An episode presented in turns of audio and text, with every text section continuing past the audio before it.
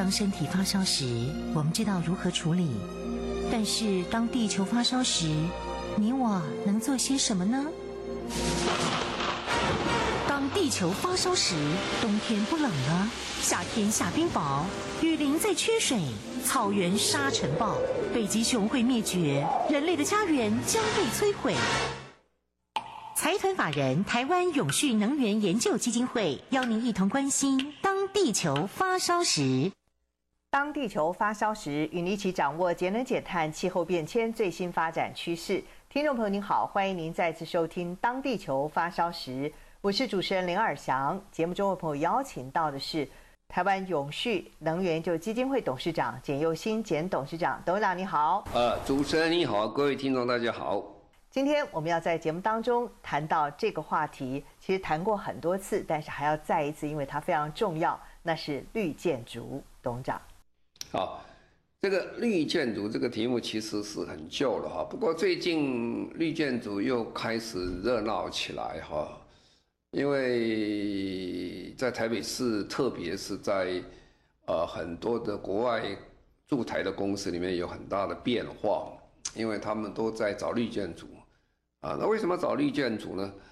其实说来说去，也就是为了节能减碳的问题。那么我们都了解，全世界减碳最主要的几个步骤跟方法，除了呃我们改变新能源啊，或改变成再生能源啊等等啊，比如说用用了这个呃再生能源就可以减碳啊，就不要用这个烧煤的。这个发电的时候，那排碳就要少很多了哈。太阳能、风能都是这样。好，那另外一方面就是说，我们在工厂方面呢，我们如果用绿电就很好。那么工厂工业这用电是很多的，呃，那么用能源很多，所以它排碳也很多。那另外交通也是哦，交通我们用汽车现在改成电动车之后呢。呃，如果电动车用的电是用这个太太阳能，要用风电的话，那它的节能减碳效果就很好了。那假如是用传统电，呃，当然它还是有点减碳的效果，都不多了哈，因为它减碳变成它转换效率而已了。但是二氧化碳排放，你在发电厂出来的那个电本身占的电就是排碳量就蛮高了啊，所以。改成电动车辆或氢燃料车就很好，所以建筑、工业、交通等等。那另外一个很大一个比例就是建筑了啊，建筑大概一般国家讲都三层到四层多，就看每个国家状况稍有差别。那么讲到建筑就这么多时候，很多人在想哇，那呀比例这么高哦，那我怎么减法的？哈，减法。那一看那个房子，有台台北市来看了，台北市大家觉得房子老旧了，因为其实台北市新房子不像，呃台中或者高雄那么多了，因为台北市发展比较早啊，所以我们看到台北市老旧建筑很多。那老建建筑你要去谈它说节能减碳，老实讲是非常的辛苦了。那你怎么做呢？你就把这个房子要重新要重新整修装潢啊。那我们在台北市也看到房子变得拉皮啊，拉皮又房子变得很新很好。拉皮的意思就是说，呃，你改变外观而已啦，其实对它节能减碳基本上没什么太大的帮忙啊。但是如果你要真的去翻修这个老建筑的话，哦，这个成本蛮高的哈。像台北市大部分都是老建筑了，三四十年的建筑比比皆是。那真的新建筑，他们算说三 percent 到五 percent 都不到，哦，那是时间都比较新的建筑，这个台北市比例很多很少啊。其实中南部比较起来还是老建筑多。那老建筑怎么办？老建筑就要翻新啊，要改变哈。那这需要很多的经费啊。那不是在台湾有这个问题了，每个国家都有问题了。所有世界上大部分的国家，绝大部分的国家。哦，都是老建筑多，而且都很多，哦，所以在欧洲，他们在做这个节能减碳这二零五零年的目标的时候，他就很清楚一件事情，他说，这个也需要政府来帮忙啊，就是说，你叫民众说把我房子稍微整理一下，然后二氧化碳排放会减少哈，那要出这么多钱哦，啊，这个阻力是非常之大了。民众就算很爱地球，叫他花那么多钱，他说我实在是拿不出那么多的钱来来修房子哈，整理房子。所以呢，在欧洲他就有一套这这个欧盟政府，欧盟议会就通过将近啊上千亿的钱哦下去，在未来这十几年里面。要帮助这些很多的这个民众修缮他的房子，变成老屋翻新，增加他的啊能源节省的一些效率等等。那当然将来我们往这边走的时候，这条路是不是势必也将来在整理的过程当中，你不可能把所有老房子都都打掉啊，这时候就要翻新了啊。那翻新的话有没有好处呢？等一下，我们就要说明，其实台北市最近有几个很成功的例子，呃，他这个房子没有打掉，但是他经过整理之后，它的能源效率大幅提升啊，不但是能源效率的又节水又很好，然后房子的这个呃使用的状况也好很多了哈。那你说好很多是你说的啦，还是真的有个标准呢？有有标准的，所以等一下我会说明。现在全世界流行这个有几个标准了，变成全球化的标准之后，你大概可以看得到，呃，这个房屋老屋修建之后，它的成果是非常不错。不过我在这里先说明一下，为什么大家老是讲说房子怎么搞，有二氧化碳排放这么多货？那建筑为什么这么大的排放啊？其实这个基本上，如果你只是从每天想象这个开冷气啦，开这个呃开风扇呐，或者照明等等，其实并没有那么多哈。我们真正为什么这个呃建筑碳排放，都是因为我们从它的生命周期去算哦，算从生命周期去算一个房子，它到底。碳排放多少？这样的结果出来当然是很可观的哈，也就知道，所以盖房子要很小心了。当然怎么算呢？第一个就算材料哈，材料，呃，材料你就开始从材料的取得的时候，你那个材料本身就开始带有碳的足迹在里面啊。比如说你开始去做水泥啦，哦，钢筋啦，锂链钢筋，当然要有能源啊，会有排碳啊。你要去做水泥啦，水泥窑里面就烧温度很高啦，那里面当然会有能源出来，有排碳出来，啊，所以这个原料本身它就是具备有很大量的二氧化碳成分在里面。那第二个就是这些材料你要送到你的建筑工地去哦，这一段时间哦，车辆啦、船啊等等啊，那这个也是花花很多的这个呃能源在里面，当然。二氧化碳排放是跑不掉的啊。那工地建筑建设的时候啊，你可以看那工地建设起来也不容易啊，一个吊杆呐，一个挖土机啦，各种是加下去，那个能源消耗也是非常大，二氧化碳排放当然是非常多。好不容易盖了好几年了，房子盖起来了，盖起来以后呢，又进入另外一个哦，你每天的使用啊，电能啊，这个水啦。瓦斯啊等等，在这个房子里面使用的时候，呃，那当然你会产生非常多的二氧化碳。那最后这个房子不用了，这个房子不用，你要不要打掉重建啊？打掉重建，你打那个房子也要花很多的能源呐、啊，还有这些碳排的这些工具等，才可以把房子打掉。打掉以后，你那个废气往那边排也是个问题啊。所以通常算算算，那个房子最后要打掉，还要加五 percent 左右的碳排放，啊，这样加加加起来，从从开始你找材料、原材料，到盖房子，到使用，到最后打掉，这个我们叫一个房子的生命周期项，啊，这样下二氧化碳排放是非常非常的高啊。那我们一般现在讲到的状况都是在使用阶段啊，使用阶段，因为使用阶段你算得很清楚。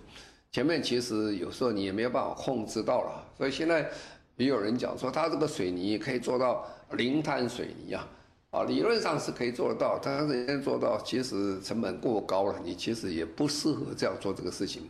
未来当然时间会变了，还有其他方式慢慢在改进。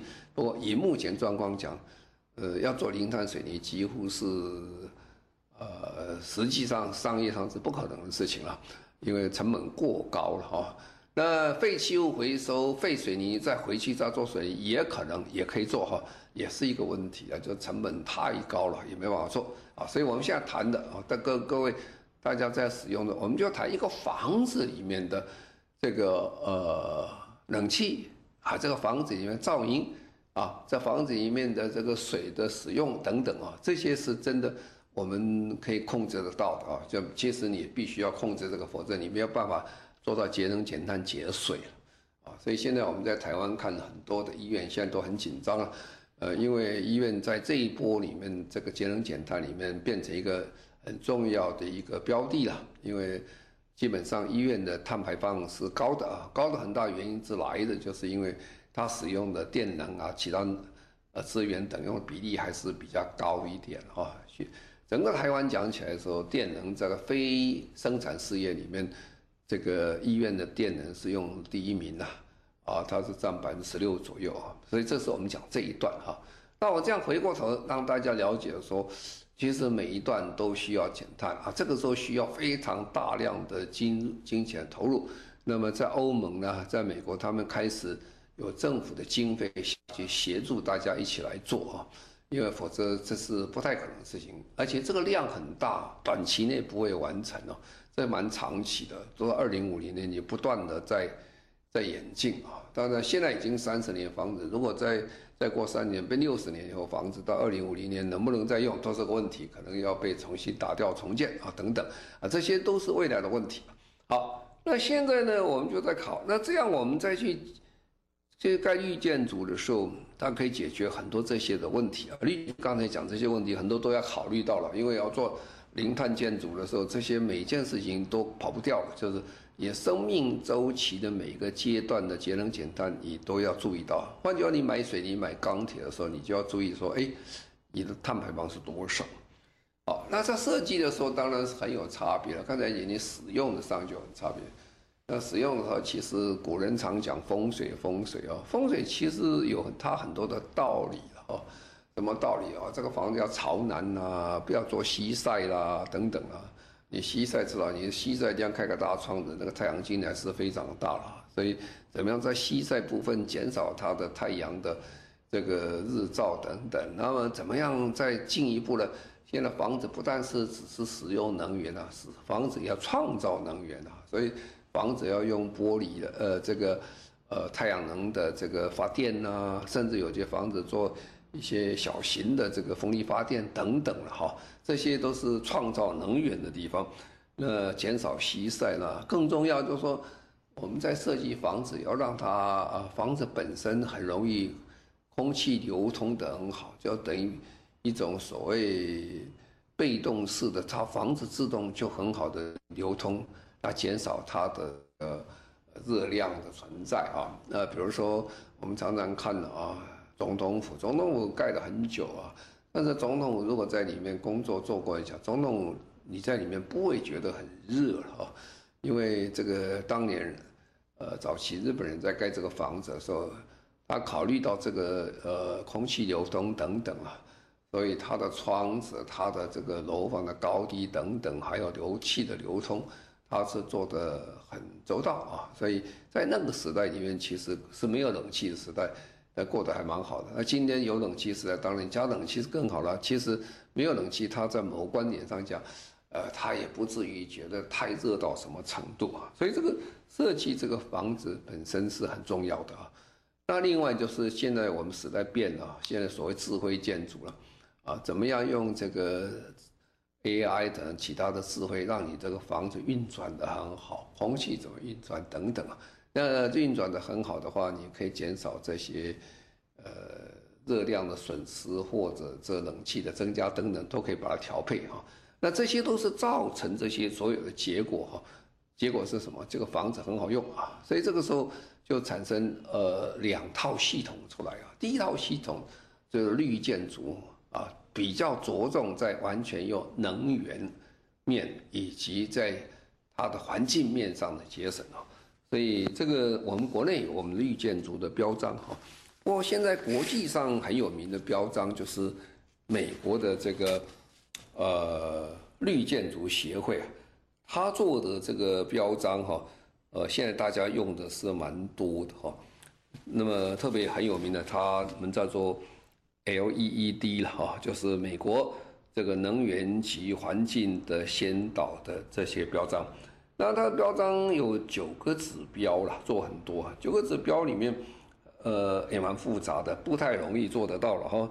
它这个九这个标章，比如说，它从第一个整合的程序啊，在设计的时候，团队的怎么合作做，啊，地点跟交通运输了。你找那个地点很重要了哈，这个地点呢，它的设计的地点，它的优先性的密度啦，邻近设邻近设施怎么样，大众运输交通方不方便呐？你盖个房子刚好边上附近，哎，就是一个捷运系统站，那是很棒啊！如果你要离得很远，到那边很困难，但这是一个问题啊。再来，永续性的基地呢，对于这个生态跟水质的。保护的策略等等啊，用水的效率是什么状况啊？那在能源跟大气了啊，啊这个时候怎么样把能源效率提升啊？减少温度、温室气体的这个排放等等。再来说材料跟资源哈，怎么样减少废弃物的这个？怎么样做废弃物的减量、废弃物的回收认证？呃，这个环保的建材啊，再来就很重要，室内的空气的品质的问题。好不好？在里面住了会不会太热啦？或者空气好不好了？噪音会不会多了？自然采光等等。再有什么创新设计啊？最重要，所有的建筑跟所有的事情在，呃，永续时代里面，我们谈的就是创新啊啊，在区域的优先啊，区域优先看，呃，这个解决特定区域的地域的环境、社会啊公平、社会公平啊，跟公众健康等问题策略，它有九项。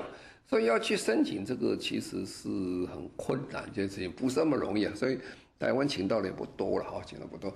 那大家现在很努力啊，过去大家比较不觉得了。那等一下我会说明，现在因为有刚性需求了，是有些公司它必须要在绿建筑了，而且这个量越来越大。这个时候状况下，它需求量很多，所以我刚才讲的很多很复杂要到做的事情也可以做到。那现在我们都在讲近邻近邻，所以这个 LED 哈，这个现在这个标准力的这个标准，现在也更更往前走了哈。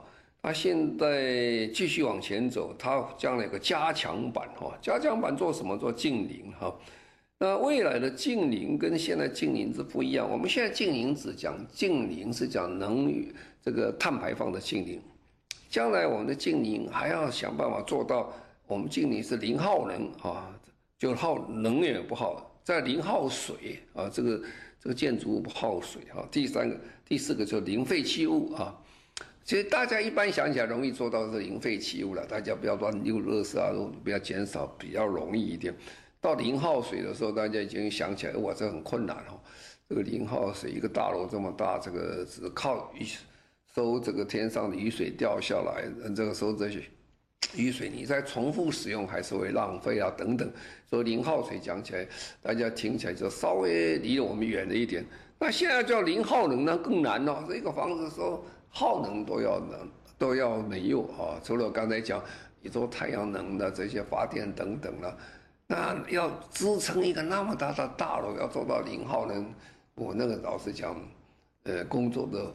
困难度要比较高很多。不过，我们人类在走向净零时代的时候，我们千万记得，不是只有净零的排放而已了，我们要净零的能源呐，我们净零的垃圾啦、废弃物啦，我我我们要净零的耗水等等。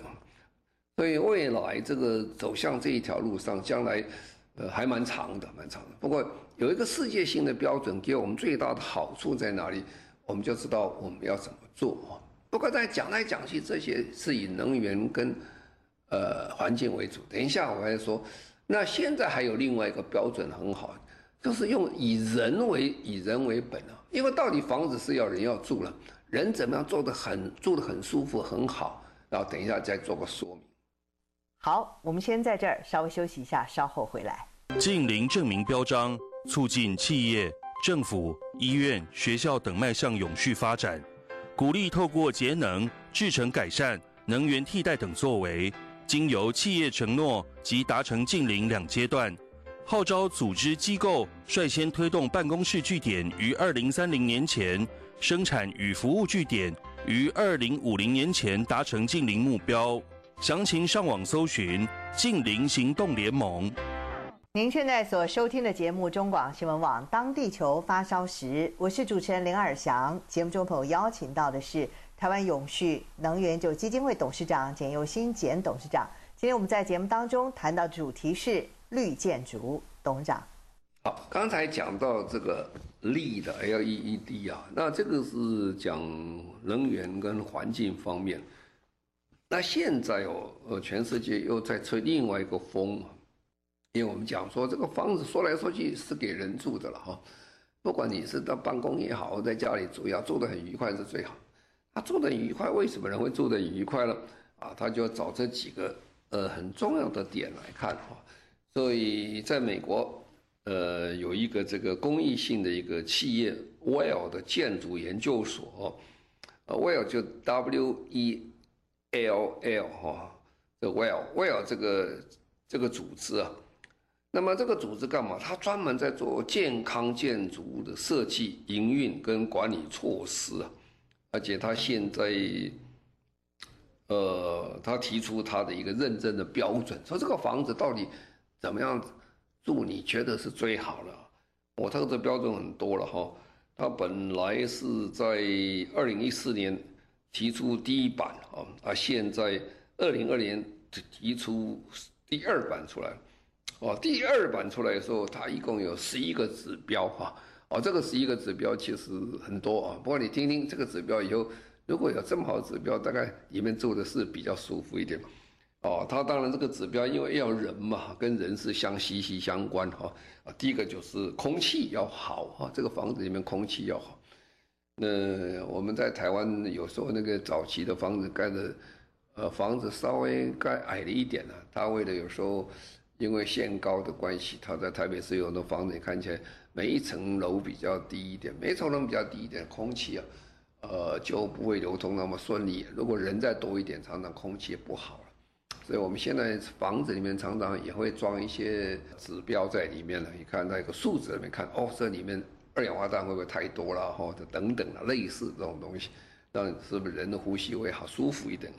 那再就是水的问题啊，在这房子里面这个水怎么样让这个水干净的水，然后让这个水很好的使用啊？再来就营养啊，再来光的问题哈。再来声音环境的问题哦，不要很吵很闹，就是，那再来就是热哦，会不会太热？很热舒适，是不是刚刚好温度？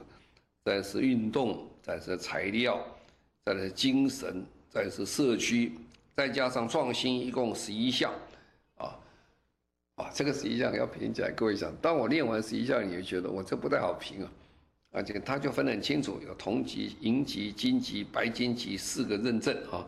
这个认证，那你说这么难的企业有没有人会得到啊？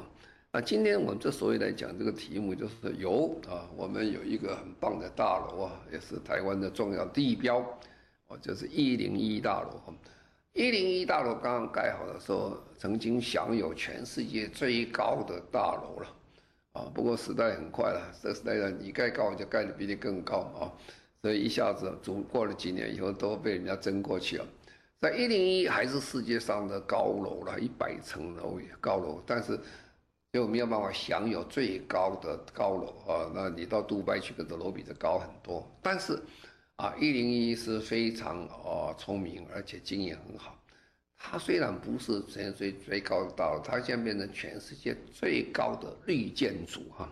而这个绿建筑，它做得很成功。它很早它就通过了这个绿建筑。那通过以后，其实他那个通过绿建筑，你现在想，它是非常划算的。刚才讲绿建筑基本上节能又节水了。我记得他那个时候好像花了呃五六千万吧，就是去整理所有的这个大楼里面的通风啦、设备啦，还有这个呃冷气系统啦，还有这个水这个系统等等啊，做得很成功。后来其实他们。呃，算得很清楚了，四五年大概都可以回收出来。以后现在就是多赚啊，就是说你省了非常多出来。那他现在除了得了刚才讲这个呃绿建筑的这个这个钻石这个白金级最好的以外哈，它也得到刚才讲的美国的这个 WELL 啊这个呃健康建筑也是得到给认证啊，也是双双认证，两个都白金级啊，这在全世界大楼里面说同时得到两个这是很稀有的，非常少啊，非常少。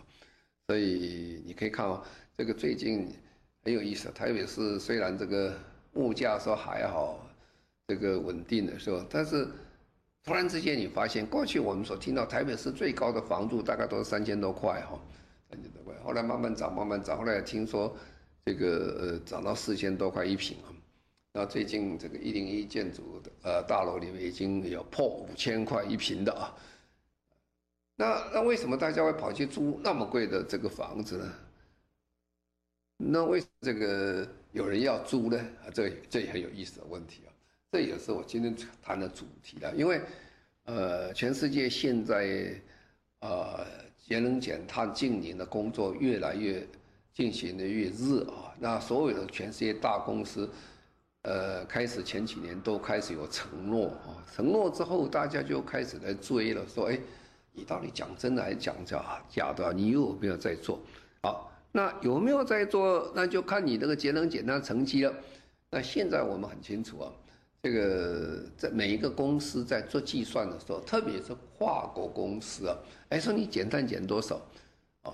它这有个边界的问题啊。它的边界说，你不能只说我这个是法国公司，我就说我总部节能减碳减多少。呃，这样不行的啊，这个只是最简单的。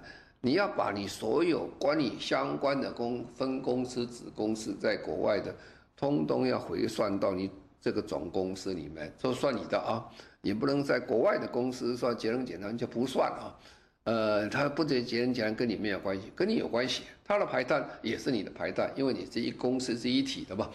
所以这个对他们讲起来就很紧张了。他说：“哎，这样的话，我所有海外的公司、分公司等等，我要规定很严格。所以这个就是产生非常多的问题了。就是说，呃，台湾最近很多的这些跨国公司在台湾的这个基地啊，他们呃在找房子的时候，他就要必须找绿建筑去。我记得有一次我到呃国泰的一个万怡大楼啊。”那是诺华公司请我去做演讲，那我进去的时候，他们就跟我讲：“哎呀，我们那个大楼有三个国际的药厂在这里面。”我当时想，这个大楼是为什么药厂喜欢在这个大楼里面？呃，他跟我讲说，因为他们这些药厂都受到国际的总公司的要求，要做做绿建筑。啊，啊台北市绿建筑数量不多哦，真正讲起来，商办建筑里面只有四成左右。那四层的绿建筑大概什么状况呢？呃，讲起来是呃，在亚洲里面的，这算是比较弱的哈，因为我们过去不太强调绿建筑了。呃，比如说雪梨啊，它的商办建筑有八成是商办建筑啊，所以很高。哦，东京、布里斯本啊，这些绿建筑比例都很高。啊，台湾已经排到很后面去了，甚至比北京都还要低了，在后面去。所以这个时候。物以稀为贵了，大家去找好的绿建筑的时候，那当然就是价钱会提高了。所以跑跑跑，那一零一当然是个标准，大家要去的地方，又有好名声嘛，又是绿建筑啊，又是威尔的呃健康的建筑，这去所以呢就会涨价涨上去所以现在台北市已经看到一个趋势，什么趋势？很多新的建筑开始就标榜我这个是绿建筑。啊这样大家追追逐之下，绿建筑数量开始增加，同时哈，绿建筑的租金就开始加高了。这个绿建筑租金加高，我们叫做绿色溢价啊，因为它做的为了保护这个地球的环境，因为他做节能减碳的工作，他享受它比较好的一个这个价值。那个价值，大家就愿意出这个钱出来，啊，那台湾台北市刚才讲，因为物以稀为少嘛，就会集中，所以台北市涨的这个比例并不算低啊，啊，这个对于呃房屋的拥有者是很有利了，它的回收可以好一点，就是啊，这就是改变我们现在概念，大家要找找这个绿建筑去。好，我们先在这儿稍微休息一下，稍后回来。近零证明标章。促进企业、政府、医院、学校等迈向永续发展，鼓励透过节能、制成改善、能源替代等作为，经由企业承诺及达成近零两阶段，号召组织机构率先推动办公室据点于二零三零年前，生产与服务据点于二零五零年前达成近零目标。详情上网搜寻“近零行动联盟”。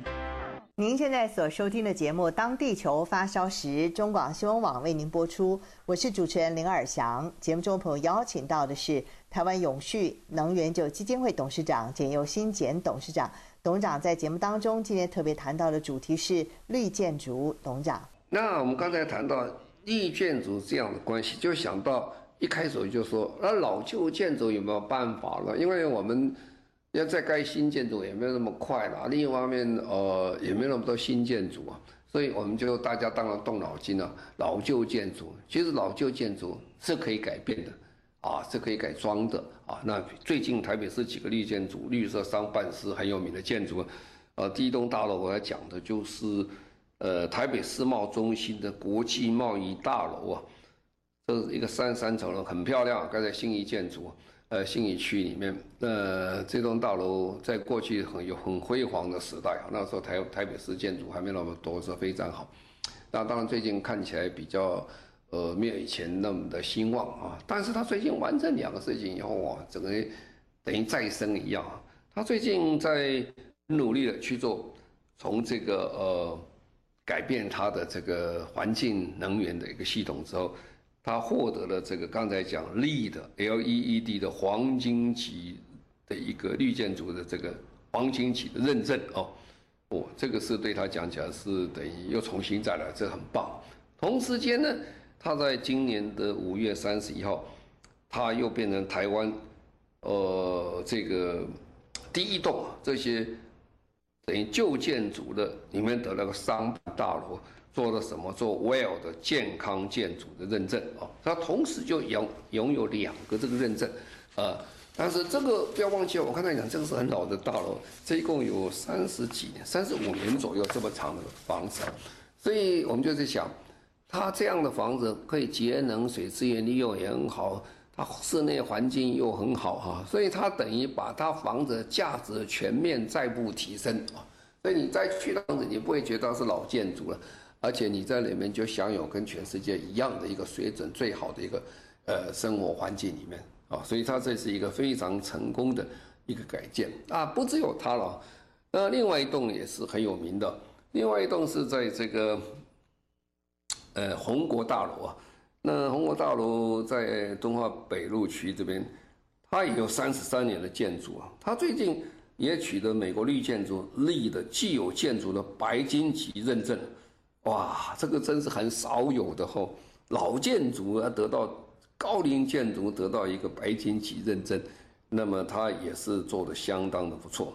那么这个呃，可以这么讲了，这阵风吹得很快，而且吹得很多了哈。就说除了利的以外，还有 WELL 这来做。那当然新的建筑当然呃一开始做出最好了哈。那这是。呃，现代人比较聪明嘛，以前没有想到这问题啊。那现在新的大楼都走向这一条路，比如说最近在松江路啊，这个六福酒店哦，它要新盖的大楼哦，它就是两个标章同时准备，一个是利的标章，一个 WELL 的标章，双标章啊，它做个酒店式的商办大楼啊。所以你可以看，将来这些越来越多，这些房子虽然要多，它其实相对的它的。能源使用不多啊，它水也使用没有那么多啊，这是走向一个一个新的世代里面啊。那这也就是说，呃，这一波在全世界在追求净零的时代，由于国际的总公司的要求、品牌公司总公司的要求，他们所有的分公司在世界各地都走向一个叫什么，叫做全面的一个绿建筑。那么这个绿建筑下去对台湾影响是很大的哈。